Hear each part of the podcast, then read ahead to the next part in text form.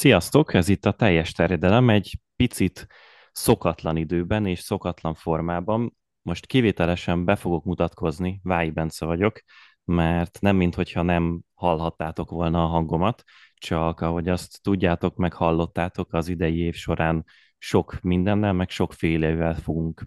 próbálkozni, és ahogy az már be volt promózva egy szezonfelvezető során, Domának is lesznek majd olyan beszélgetései, amiben sokszor egyedül, vagy esetleg valamelyikünkkel, de abszolút az ő fejéből kipattintva egy ötletet valakivel kvázi egy ilyen interjú-szerű adást fog felvenni, és nekem ez lesz az egyik első ilyenem. Tibiék most már jó ideje hagynak garázdálkodni a podcastnak a mikrofonjai mögött is, főleg a BL kibeszélőinkben, de gyakorlatilag szerencsére így szerkesztőnként mondjuk nem volt nehéz ezt elintézni, de visszatérő vendég is vagyok a podcastben, és ez most ilyen műsorvezetés is.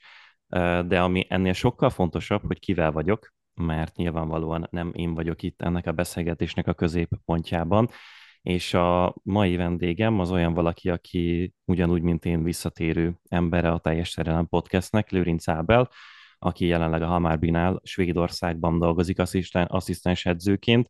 Ábel, te azért mondom, hogy visszatérő emberünk vagy, mert már többek között például egy BL beszélőben is voltál nálunk, de remélhetőleg ismernek a hallgatóink. Egyrészt üdvözöllek, megköszönöm, hogy elfogadtad a meghívást, másrészt meg kérlek mesélj egy kicsit a munkádról, mert egyfelől nem beszéltünk még így a podcast keretei közben, vagy ö, keretein belül, hogy egész pontosan mit csinálsz a Hamarbinál, másrészt pedig volt nektek egy egészen izgalmas konferencialiga találkozótok is nem régiben, úgyhogy azért kalandosak az elmúlt heteit, hónapjait. Bence, köszönöm szépen a meghívást, és örülök, hogy itt lehetek. Igen, kicsit rövidre fogva a szót. A Hamarbinál az első csapatnál dolgozok, mint asszisztens edző és, és videóelemző, tehát igazából az elemzésekért, a taktikai részért felelek a dolgoknak, és mellette itt eléggé különleges módon dolgozunk a klubnál. A sportigazgatónak, aki azóta elment az Omonia Nikóziába, volt egy víziója, hogy a B csapat és az első csapatnak a stábja nem csak, hogy dolgozzon együtt, hanem legyen gyakorlatilag egy stáb. Ez nyilván nagyon különleges, és más, do- más klubok nem dolgoznak így. Ennek voltak hátultői nyilván, hogy nagyon sok edzést kellett látogatni, minden meccsre a B csapatának el kellett menni, ami egy tök jó dolog, mert teljesen másképp látod a játékosokat, és a fiatal játékosoknak is ez, ez mindig egy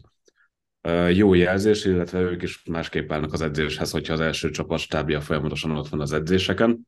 Mellett a Twentével játszottunk az Európa Konferencia Ligában, és kint egy nullás vereséget szenvedtünk, otthon egy nullára nyertünk, hosszabbítás következett, és pár perc a vége előtt sajnos a hollandok rogtak egy gólt, úgyhogy kiestünk. De azt gondolom, hogy amilyen játékot mutattunk, és a két klubnak a helyezését, az átlag életkorát a keretnek, illetve a keretértékeit nézve,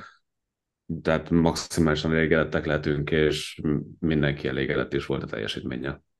Nagyon örülök, hogyha ezt így, így belül így éltétek meg, mert amennyire külsőleg nyilván itthonról ki lehet látni az ottani fociba, maximálisan ez volt bennem is, ami lejött, hogy az, hogy ilyen sokáig húztátok, az egy fantasztikus eredmény volt a klubnak a lehetőségeihez mérten.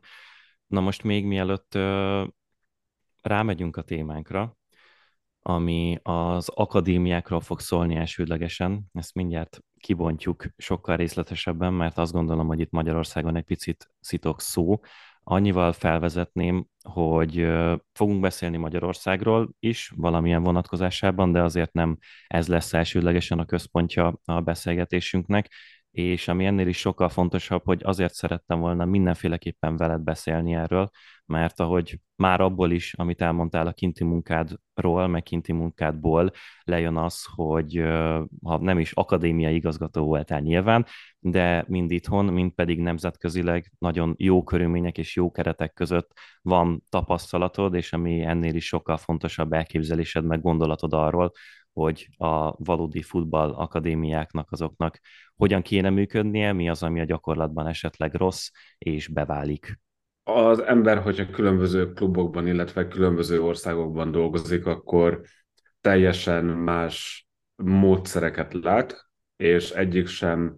jó vagy rossz. Mindegyiknek megvan az előnye, hátránya, illetve ami szerintem nagyon fontos, hogy az adott országban lévő rendszer az azonosuljon az országnak a kultúrájával. Tehát, hogyha egy példát mondok, hogy a Svédországban a társadalom nagyon egyenlő, és fontos számukra az egyenlőség, és itt nagyon erős az átmenet akár az U19-es csapatból egyből a felnőtt csapat felé, nagyon sok párbeszéd van az edzők között, folyamatosan megesik, hogy az U19-es edző oda jöhet a felnőtt csapat vezető edzőjéhez, miközben ebédelünk, és megkérdezheti, hogy ezt a szituációt hogyan oldanátok meg, vagy az ellenfelünk így fog játszani a hétvégén, ti mit gondoltok. Azt, azt hiszem, hogy ez a fajta párbeszéd Magyarországon az én tapasztalatom szerintem nagyon nehéz lenne, illetve sok magyar ember ezt nem is nagyon tudná átérezni, mert egyszerűen a történelmünk, az országnak a kultúrája teljesen más. Nagyon érdekes, hogy pont ezt mondtad, és pont ezt emelted ki elsőként. Az biztos, hogy erre vissza fogunk térni, mert én azt gondolom, hogy bármennyire is túlságosan széles körűnek tűnik, vagy hogy fogalmazzak pontosan, az, hogy egy adott országban, vagy egy adott helységben, ahol az akadémia helyet foglal, az hogyan épül bele a társadalomba és a helyi dolgokba, a helyi szokásokba, az egy nagyon fontos alapja annak, hogy hogyan lehet jól működtetni egy akadémiát. De annyiban még lépjünk hátrébb egy lépést, hogy egyáltalán próbáljuk meg felfesteni, hogy mi ez. Én szerintem viszonylag könnyen különbséget lehet tenni azokról az intézményekről, amikről most szeretném, hogy beszélnénk, és egy szimpla utánpótlás intézmény között. Tehát kifejezetten azokról az intézményekről tervezünk most itt beszélni, amik az utánpótlás képzésnek azt gondolom, hogy a második fázisát, vagy az utolsó fázisát végzik, ami, amelyek nem helyi, adott esetben amatőr klubok, ahol vannak gyerekkorosztályok, hanem olyan futballakadémiák, amiknek alapvetően az a célja, bár nem csak az a célja, és ez is szerintem nagyon fontos lesz, hogy profi futballistákat képezzenek, és a gyerekek, akik megérkeznek oda, már ki vannak válogatva. Nagyjából jól írom körbe azt, hogy miről beszélünk. A magyarországi viszonylatokról beszélsz. Uh-huh. Tehát ha... Igen, akár igen. nemzetközileg is valamennyire így mértem le, de hogyha kijavítanád, akkor én ezt nagyon szépen megköszönöm, mert közelebb vagyunk ahhoz, hogy, hogy, hogy mi az alapja az egésznek. Igen, tehát azért is kérdeztem rá, csak hogy kicsit lefessem, hogy itt milyen a szituáció, vagy hogyan folyik az utánpótlás nevelés, és ez igazából egy filozófiai különbség, és ami szerintem nagyon fontos. Az, ugye Magyarországon működnek az akadémiák, és ezeknek az intézményeknek a célja úgymond, hogy az elit sportra, tehát az NB1-be esetleg a top bajnokságok felé, és a legtehetségesebb magyar játékosokat képezzék, és őket ezek felé, a szintek felé felkészítsék, illetve továbbítsák. Ezzel szemben itt Stockholmban három nagy klub van, az Oiko, a Jugorn, illetve a Hamarbi, és egyiknek sincsen akadémiája. A legkisebb csapatoktól kezdve ez úgy működik, hogy akár, hogy mondjak egy példát, az U10-ben a Hamarbinak van 15 vagy 20 U10-es csapata ebben a korosztályban, és azok közül a legjobb 10 játékos edz a klubnak az egyetlen edzőpályáján, mert egyetlen műfüves pályája van egyébként a csapatnak, tehát amikor mutogatom a felcsúti képeket, meg ott milyen körülmények vannak, akkor az emberek el hm. sem hiszik, de tehát, hogy a körülményekben hatalmas különbség van, de a többi kilenc csapat is ugyanúgy készül, és nyilván aki mondjuk gyorsabban fejlődik, az a következő korosztályban felkerülhet az első számú csapathoz a korosztályban. Illetve ezek között a klubok között is van átjárás, tehát simán elképzelhető, hogy mi leigazolunk valakit az Oiko U19-es csapatától, ha azt gondoljuk, hogy nekünk nincsen belső védőnk ebben a korosztályban, és mondjuk az átcsapatban van egy belső védő, akit el akarunk kedni két év múlva, akkor simán elhozhatunk valakit, akire azt gondoljuk, hogy mi őt ki tudjuk nevelni. Tehát nagyon magas fokú az átjárás. Illetve a harmadosztályban játszik mindhárom klubnak a B csapata, és folyamatosan az edzők nézik, illetve látjuk a harmadosztály többi csapatában, hogy kik azok a játékosok, akik esetleg nem kerültek be a nagy kluboknak az utánpótlás képzésébe, de mégis valami miatt hirtelen, amikor 20 évesek lesznek, kinövik magukat, vagy azt gondoljuk, hogy ő egy olyan játékos, aki viszonylag kevés fizetésért lehet mondjuk a mi B csapatunkban a, a második számú balhátvéd. Miért ne? Hogyha ez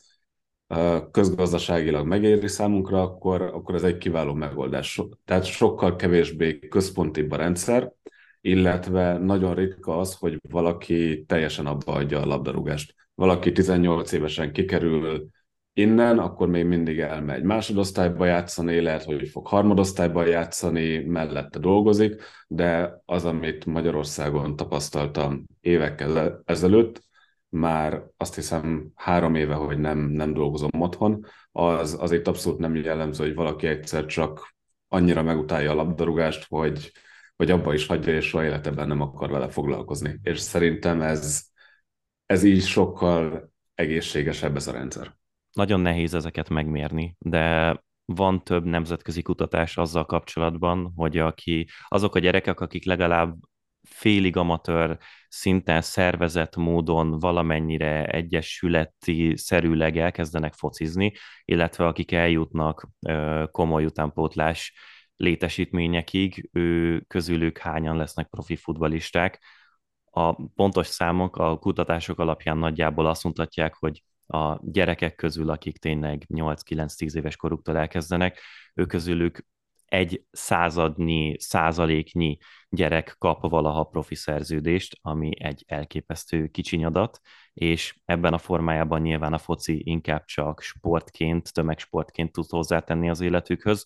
és nemzetközi szintéren meg azok az azok a fiatalok, akik akadémiákra jutnak el, nagyjából 30%-ban jutnak el legalább egy vagy kettő profi szerződésig. De akkor ezek szerint a te tapasztalatod alapján Svédországban ezek a számok azért sokkal jobban állnak. Hanem is az, hogy hányan jutnak el mondjuk profi szerződésig, mert tehát többen kerülnek azok a, a, úgymond az utánpótlásból az első csapatba, és többen be tudnak mutatkozni szerintem, mint a legtöbb magyar akadémiáról, de ez hozzátartozik szerintem egy egészséges futballkultúrához. Hányszor találkoztam valakivel itt barátokon keresztül, aki, tehát mindenkinek van egy története arról, hogy igen, én 17 éves koromig fociztam az Olykóban, aztán utána egyetemre mentem, és ezért abba hagytam, de mai napig járok meccsekre, vagy a Hamarbiban játszottam, és még mindig szoktunk járni, vagy nem járok mindig, de azért egyszer-egyszer elmegyek. Tehát ez szerintem hozzátartozik egy egészséges klubkultúrához is, hogy lehet, hogy te nem vagy a legtehetségesebb, de, de a klub foglalkozik veled, sportolsz, azért valamilyen szinten mégis barátokkal vagy, és, és van egy kötődésed a klubhoz, ami, ami miatt tehát nem véletlen, hogy 30 ezer szurkoló van minden héten a, a stadionban. Jó, akkor értem, hogy mit mondasz. Így egy picit más, tehát inkább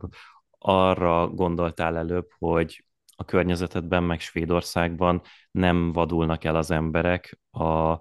szervezett tinédzserkori futball után sem, és hogyha adott esetben nem is olyan tehetségűek, vagy nem azt a karrierutat választják, hogy belülük profi focista lesz, akkor is a foci az egy nagyon fontos része az életüknek, még hogyha csak mondjuk egy-két órára is egy héten.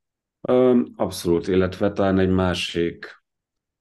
tapasztalat vagy reflexió, amit az elmúlt hat hónapban sokat gondolkoztam ezen, hogy talán nem is egészséges az, hogy mindent megpróbálnak az emberek hihetetlenül optimalizálni. Tehát nagyon sok irodalom, vagy a, a nemzetközi sajtóban is, meg nagyon sok cég születik arról, hogy mindig 110%-ot adjál, mindig a legjobbat próbál megtenni, de egyre jobban azt látom, hogy ez, ez igazából bullshit, és ez nem életszerű. Egy példát mondjak a dologra, szerintem nyilván az embernek a filozófiája és a felfogása folyamatosan változik, de szerintem sokkal fontosabb az, akár egy utánpótlás nevelés esetében, vagy akár egy edző esetében, hogy ne rontsa el a gyereket teljesen. Ahelyett, hogy inkább megpróbál, tehát sokkal nagyobb kárt okoz az az ember, hogyha megpróbál optimalizálni, de rosszul optimalizál, mint hogyha egyszerűen csak megpróbálja a gyereket minél tovább a rendszerben tartani, és egy kielégítő képzést adni neki. De nagyon sok olyan játékos van nálunk is, akiről mondjuk soha senki nem gondolta volna, hogy ő meg fogja ugrani az első csapat szintjét, de azért, mert benne volt a rendszerben, kapott egy jó képzést, nyilván nem a világ legjobb képzését, de mégis egy kielégítő szintű képzést, és amikor megnyílt előtt az út, vagy azért, mert a posztása megsérült, vagy éppen futott öt jó mérkőzést, ami miatt fel tudott jönni az első csapattal edzeni, és ott nagyon jól megállta a helyét, és meglovagolta ezt a hullámot, és bebizonyította, hogy igenis tudnálunk játszani az első csapatban, emiatt ő megállta a helyét. És a kérdés az, hogyha valakit esetleg leírnak túl korán, vagy rányomják a pecsétet, hogy belőle úgy se lesz semmi, akkor mindezek a játékosok nem kapták volna meg a lehetőséget, amivel végül is élni tudnak, élni tudtak. Annak ellenére, hogy hányan mondták rájuk, hogy biztos, hogy nem, meg belőle nem lesz semmi, de lehet, hogy valamilyen olyan skilljük volt, akár mentális erősség, akár az, hogy nagyon jól tudja követni a matchplant, a taktikát, és, és ezek mind olyan dolgok, amik, amiket esetleg az edző nem lát, vagy nem jönnek ki, csak akkor jön ki, amikor tényleg az első csapattal van, megkapja az esélyt, és vagy él vele, vagy nem. Ahogy készültem erre az adásra és a beszélgetésünkre, megpróbáltam meghallgatni minél több olyan interjút, amit olyan emberekkel készítettek, akik vagy vezetői, vagy, vagy prominens személyei egy-egy európai szinten is vagy kiemelkedően működő, vagy ténylegesen kiemelkedő akadémiának. Szerencsére hm. rengeteg hmm. ilyen kiváló adás érhető el, tehát meg lehet hallgatni azt, hogy a Chelsea-nek, a Manchester United-nek, a Bodø Glimtnek, vagy holland kluboknak a, az akadémiai vezetői hogyan vélekednek arról, hogy hogyan is lehet az utánpótlás képzést igazán jól végezni, és egyetlen egy igazi közös pont volt közöttük, ami engem borzasztóan megfogott, és azt hiszem, hogy tökéletesen rímel azzal, amit te is mondasz, hogy mindannyiuknak az volt az alapja, és általában ki is mondták az interjúban, hogy ők elsődlegesen nem futbalistákat nevelnek, nem sportolókat nevelnek, hanem ők néhány éven keresztül egy embert nevelgetnek, tanítgatnak, és egy emberrel foglalkoznak. És így kell hozzájuk állni, nem mint valami testhez, vagy termékhez, vagy valamihez, amit te ki akarsz, mint egy gyárban termelni, hanem úgy, mint egy emberhez, aki lehet, hogy nem ebből fog megélni, és mégis adnod kell neki különböző tulajdonságokat, skilleket, amikkel az életben boldogulni fog, másrészt pedig figyelni kell arra, hogy az ő tulajdonságai, az ő élethelyzete, az hogyan alakul, milyen formában formálja az ő személyiségét, és pont amit te is mondasz, hogy adott esetben lehet, hogy valaki egy pontra 15 évesen ér el, valaki pedig 17 évesen ér el, vagy még annál is később, és ezekre figyelni, mert elsődlegesen emberek vannak melletted meg a kezeid alatt. Abszolút, illetve a futballal rengeteg nyomás jár, Ugye főleg nálunk a média folyamatosan foglalkozik azzal, hogy mi történik a csapat körül, rengeteg szurkoló van, mindenki ír a Twitteren, hogy te jól játszottál, rosszul játszottál, ezt nem egyszerű elviselni, vagy hogy hogyan viszonyulsz a csapattársaidhoz, hogyan tudod azt elviselni, hogyha hirtelen nem jól mennek a dolgok. Ezek mind emberi képességek. Ha picit tovább haladunk, és megpróbáljuk azt fölfesteni, hogy mi az az alapelv, amivel jól lehet működtetni egy ilyen utánpótlás létesítményt. Most képzeljük el azt az esetet, hogy megkapod a Chelsea-nek az akadémiájának a vezetését, vagy, vagy egy hasonló klubnál, akkor én szerintem az egy nagyon alulértékelt tulajdonság, hogy vezetők hogyan tudnak alapelveket lefektetni, és ezeket a nagyon egyszerűen megfogalmazott alapelveket utána a mindennapi működésbe beleépíteni és belenyomni. Mi lenne az a néhány alapelv, vagy csak egyet is mondhatsz, hogyha az úgy könnyebb, és azt bővebben kifejteni, amit az első naptól kezdve feltétlenül szeretnél mondani a gyerekeknek és a mellette dolgozóknak? Egy sikeres utánpótlás képzési intézmény működtetésében a legfontosabb, hogy a klub mit szeretne látni. Mi milyen futballt játszunk, pontosan mik szükségesek adott posztokon, illetve mik azok az elvek, ami alapján a mi játékunkat felépítjük. Például ez a két csapat, egy stáb elv nagyon jó volt, abból a szempontból, hogy tavaly, aki az egyik pályaedző volt nálunk, ő aztán átvette a B csapatot idén, és ugyanazokkal a gyakorlatokkal, ugyanazokkal a típusú játékstílussal nagyon jól lehetett látni, hogy mennyivel gyorsabban fejlődnek így a játékosok, mint amikor teljesen mást játszott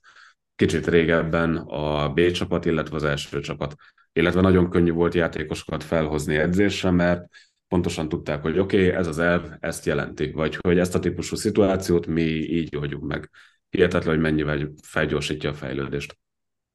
Mennyire fontos szerinted az, amiről az elején beszéltünk, hogy a helyi viszonyok, az a város, ahol az akadémia van, meg ahol a nagy felnőtt csapat edzés, meccsel, az ténylegesen hozzásimuljon a helyi viszonyokhoz. Pont a Bodó Glimtnek az akadémiai vezetőjével folytatott beszélgetés volt az, ami ilyen szempontból nekem nagyon a fejemben ragadt. Ő nekik ugye arra épül a modelljük, hogy kizárólag a na- nagyon egyedül vannak klubként azon a területen, ahol a város fekszik, és kizárólag a környezetükben lévő gyerekeket szeretnék a klubhoz oda csábítani, és őket nevelgetni. Egyrészt azért, mert felelősséggel tartoznak, legalábbis ők ezt így érzik a helyszínért, a, az őt körülvevő területekért, meg a városukért, és másrészt, mert azt gondolják, hogy a játékosoknak is jobb, illetve a felnőtt csapatnak és a szurkolók közötti kapcsolatnak is sokkal jobb, hogyha a felnőtt keretnek a nagy része az mégiscsak helyi erőkből áll. Abszolút, ez, ez így van, és a futball alapvetően a közösségről szól, és hogyha a közönség, illetve az a hely, ahol a futballklub van, nem tud azonosulni a csapattal, illetve azzal, amit a klub képvisel, akkor tehát értelmetlen az egész. A, tehát így nem lehetne értelmezni a futballt. Például nálunk most nyáron elnézést a télen, mivel ugye fordított, hm. tehát fordított módon megy a, megy a bajnokság, tehát amikor a bajnokság előző szezonjának vége lett, akkor volt nálunk egy generációváltás, és nagyon sok tapasztalt játékost eladtunk, illetve a csapatkapitányunk visszavonult, és sok játékost felhoztunk a B csapatból. És fontos volt a klubnak, hogy mivel elment nagyon sok olyan játékos, aki hosszú éveken keresztül volt a klubban, vagy akik tudták, hogy mit jelent ebben a csapatban játszani, ezért valahogy ezt pótolni kellett. És a klub igazolt egy játékost, aki nyilván megfelel a, a játékmodellnek, annak, hogy mit akarunk látni az ő posztján, de nagyon sokat nyomott alatban az, hogy ő ebből a kerületből származik Stockholmban, itt nőtt fel, és noha utánpótlás után más csapatokban játszott, tehát a felnőtt csapatban nem mutatkozott be a Hamarbiban, át tudja adni ezt úgymond a gyerekeknek, a fiataloknak, tudja, hogy a közönség mit követel meg, és egy vezéregyénség lehet az öltözőben. Ez, ezeket, tehát szerintem ezek nélkül nem, nem lehet a futballt értelmezni olyan érdekes, mert hogyha azokat a csapatokat nézi az ember, akik igazán szem előtt vannak, tehát a Premier League-nek a top csapatait, azokat az együtteseket, akik a bajnokok ligájának a kiesése szakaszában folyamatosan ott vannak, akkor ezekkel a klubokkal kapcsolatban az már egy évek óta meglévő tendencia, hogy a szurkolóik azt érzik, meg csak szimplán azok, akik követik valamilyen szinten a sorsukat, hogy egyre inkább távolodnak a helyi szurkolóiktól, a helyi bázisuktól, attól, hogy kötődjenek a városukhoz, és sokkal fontosabb az elsődlegesen egyébként nyilván pénzügyi, financiális okokból az, hogy a nemzetközi szurkolóikhoz szóljanak, meg egy nemzetközi táborhoz, de közben meg mind a mai napig a focinak a messze túlnyomó többsége, mert hát azért ez a felső 5%-a a futballkluboknak, a futballozó embereknek, ez a sokkal nagyobb részében, meg a focinak, ez mind a mai napig egy mozgatórugó, egy fontos érzület, és egy fontos tényező a mindennapokban. Abszolút, de ezek az igazán nagy klubok, illetve Premier League klubok szerintem egy teljesen más piacon működnek, illetve más terméket állítanak elő.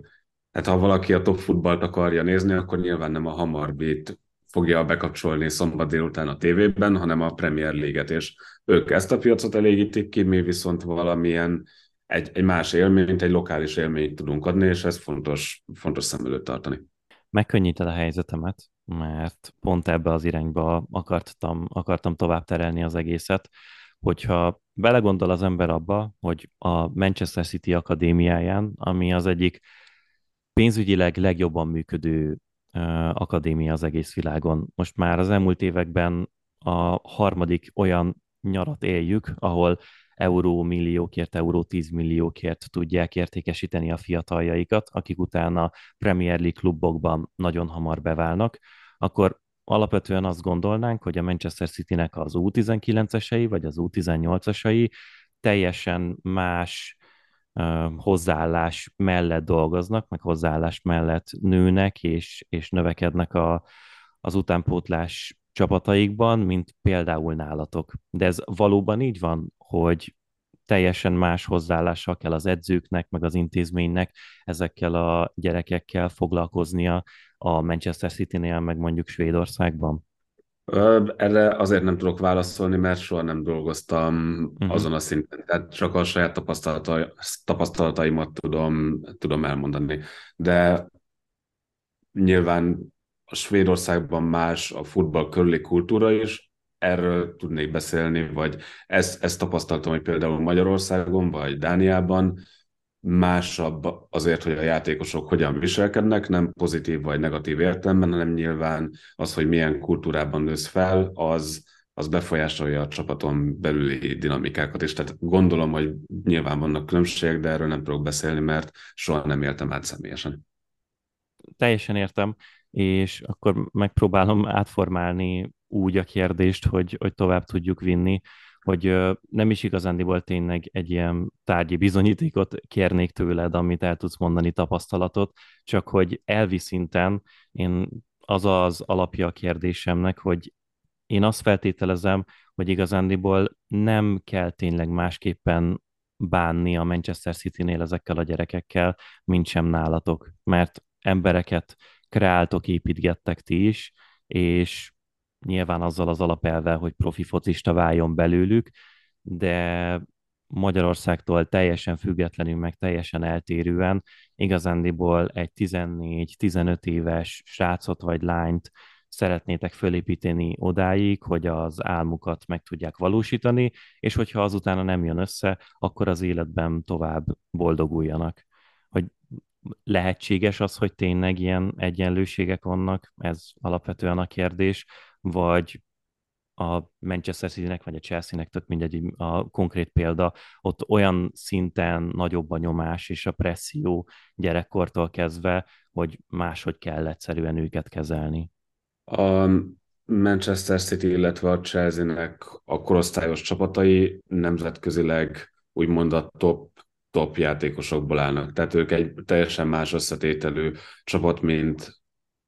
azon a szinten, ahol, ahol én dolgozom itt. Tehát összesen lehet hasonlítani, hogy akár például a Chelsea-nél van holland játékos, vannak angolok, vannak franciák, tehát nemzetközi szinten úgymond a top-top tehetségeket szedik össze, nyilván erre itt nincsen lehetőség, és nem is lenne értelme. Tehát az egy teljesen más típusú kontextus, és szerintem emiatt nyilván fontos az, hogy emberileg milyen értékeket adnak át, de ezek, ezeknek a játékosoknak a legmagasabb szinten kell majd um, versenyezniük, és arra készítik fel őket, tehát az, hogy utána, tehát szerintem ott nem merül fel az, hogy ha esetleg abba adja a futballt 20 éves korában, mert mert hogyha ez felmerül azon a szinten, vagy abban a csapatban, akkor tehát az a játékos nem való oda. Tehát ilyen, ilyen kérdés szerintem ott nem merül fel.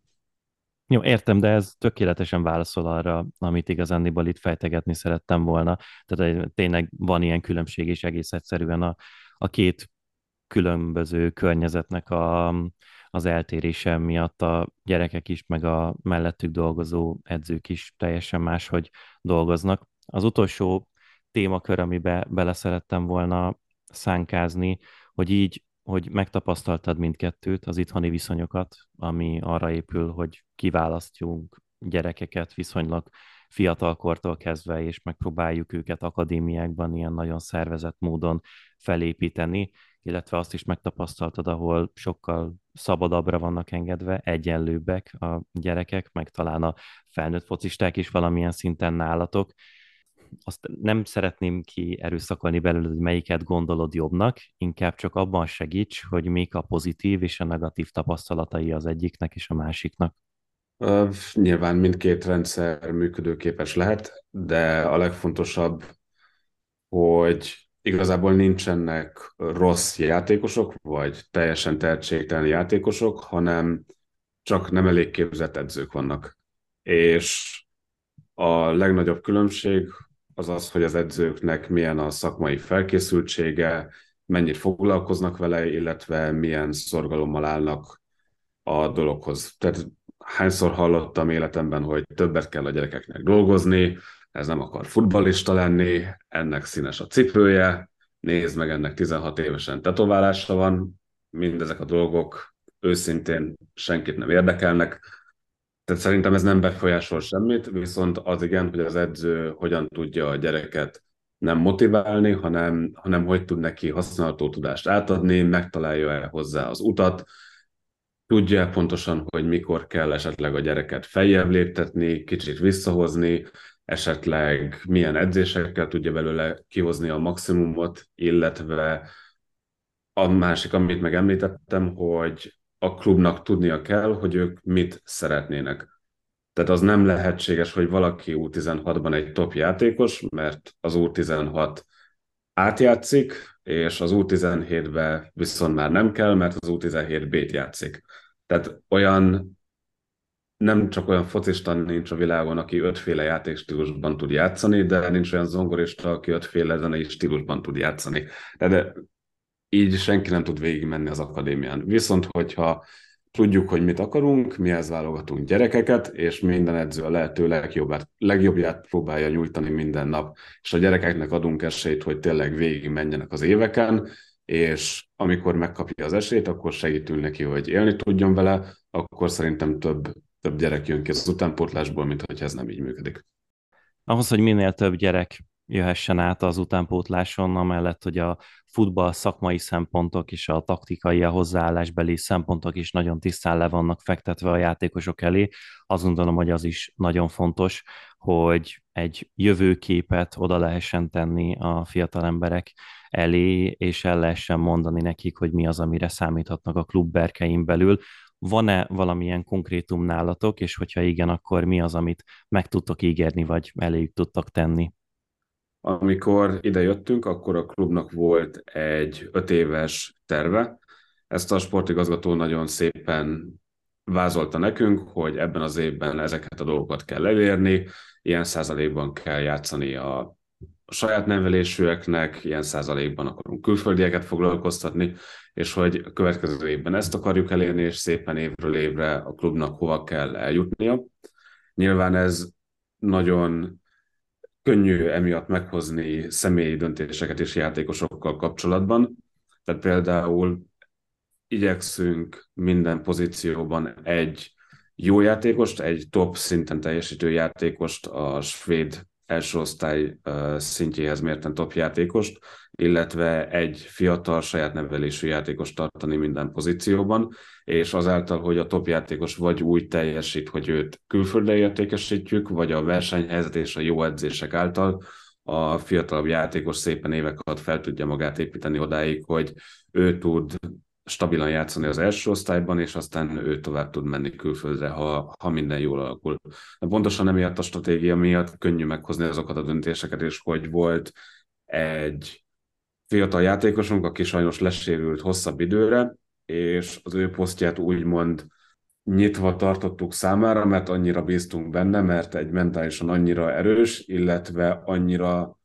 tehát most, hogy egy példát mondjak, Svédországban az ő posztján, akár még a nemzeti csapatban is nincs top-top-top játékos. Nyilván játszik abban a pozícióban valaki, de azt gondoltuk, hogy ő annyira jó játékos, hogyha minden jól alakul a karrierjében, akkor ő a svéd válogatottban is hosszú évekre abban a pozícióban játszani fog. Tehát akkor a klubnak úgymond mi akkorát tudtunk volna nyerni, vagy tudunk nyerni azon, hogyha ő befutja ezt a karriert, hogy megérte nekünk pár hónapig úgymond rosszabbul teljesíteni, mert egy nem kész játékost játszottunk az ő posztján, csak azért, hogy ha visszajön, akkor őt segítsük abban, hogy ezt a karriert befussa. Nem az én gondolatom, de sokkal jobb, hogyha nálam a témában okosabbaknak a gondolatával válaszolok. Szintén ebben a már beszélgetés során idézett Bodőglimtes interjúban volt az, ami elhangzott, hogy egész egyszerűen, hogyha teletömött tehetséges játékosokkal az akadémiádat, akkor valójában nem fogsz tudni lehetőséget adni nekik, mert kiblokkolod mások elől azt, hogy előrébb tudjanak jutni, és sokkal jobb, hogyha valakiben a bizodalmadat belehelyezed, és úgy mentek együtt tovább, bármilyen akadályok is jönnek veletek szemben. Egy fél gondolat még, aztán utána elköszönök, és megköszönöm az egész együttműködésedet az az, hogy én nekem a konzekvencia a egész beszélgetésünk végére az, hogy teljesen lényegtelen, hogy akadémiának hívjuk, B csapatnak hívjuk, utánpótlás csapatnak hívjuk, U19-nek, hogy milyen körítése van az egésznek, az, hogy az edzők, akik az intézményen belül dolgoznak, milyenek, milyen képességűek és milyen hozzáállásulak, igazándiból azt határozza meg, hogy milyen gyerekek tudnak kiérkezni az utánpótlás képzésből, illetve hogy hogyan működik a maga az intézmény. Igen, és tehát tudnod kell, hogy mit akarsz látni, mindenkinek ebben a rendszerben kell dolgoznia. Az, hogyha például egy nagyon jó, vagy két történettel válaszolnék, úgymond, tehát például U19-ből egy játékos velünk edzett, nyáron pár edzés alatt, és annyira jól teljesített, hogy most már stabil, stabil tagja az első keretnek, és ez az egész egész klub számára egy siker, hogy ez a klub kinevelt egy ilyen játékost egészen a fiatal korától kezdve. Tehát ez fontos, hogy mindenki átérezze ennek a súlyát, és mindenki magáénak érezze ezeket a sikereket. A másik pedig, hogy ugye hányszor tisztelem mindenkinek a véleményét, és tehát minden véleménynek helye van, de nagyon sokat olvasni azt, hogy sokan mondják, hogy Szerbiában más a gyerekek mentalitása, ott nincsen PlayStation, meg ezek a, hát akarom minősíteni ezeket a dolgokat, de én ebben nem hiszek, viszont beszéltem egy tényleg nagyon jó és magas szinten dolgozó szerb edzővel, aki azt mondta, hogy azért van ilyennyire sok jó játékos abban az országban, mert ott az U7-es falusi edző, és úgy dolgozik, mint hogyha a Real Madridot edzené. És ez mindig megmaradt bennem, és szerintem tényleg ez a lényeg, hogy minden nap az ember fel kell, elmegy edzésre, a lehető legjobban készüljön, koncentráljon a lehető legjobb edzés vezényelje le, foglalkozzon a gyerekekkel, és tényleg próbálja meg a lehető legjobb edzője lenni a gyerekeknek, és hogyha a gyerek végigmegy egy olyan szisztémán, ahol éveken keresztül mindig tényleg top módon foglalkoznak vele, akkor tehát gyakorlatilag a hiba minimalizálva van, tehát ennél jobbat nem tudok elképzelni. Én nagyon szépen köszönöm az egészet, hogy itt voltál velünk, és sok szerencsét szeretnék kívánni a továbbiakra is, remélem, és sőt biztos vagyok benne, hogy leszel még majd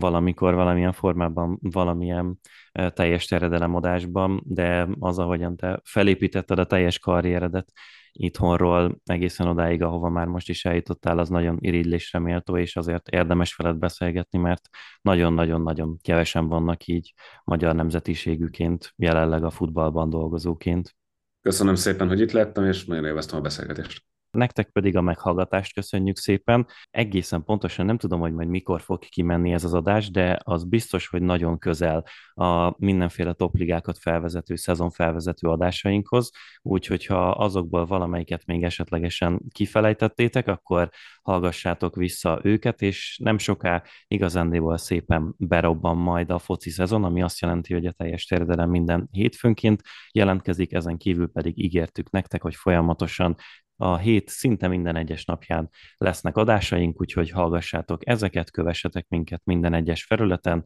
és sziasztok!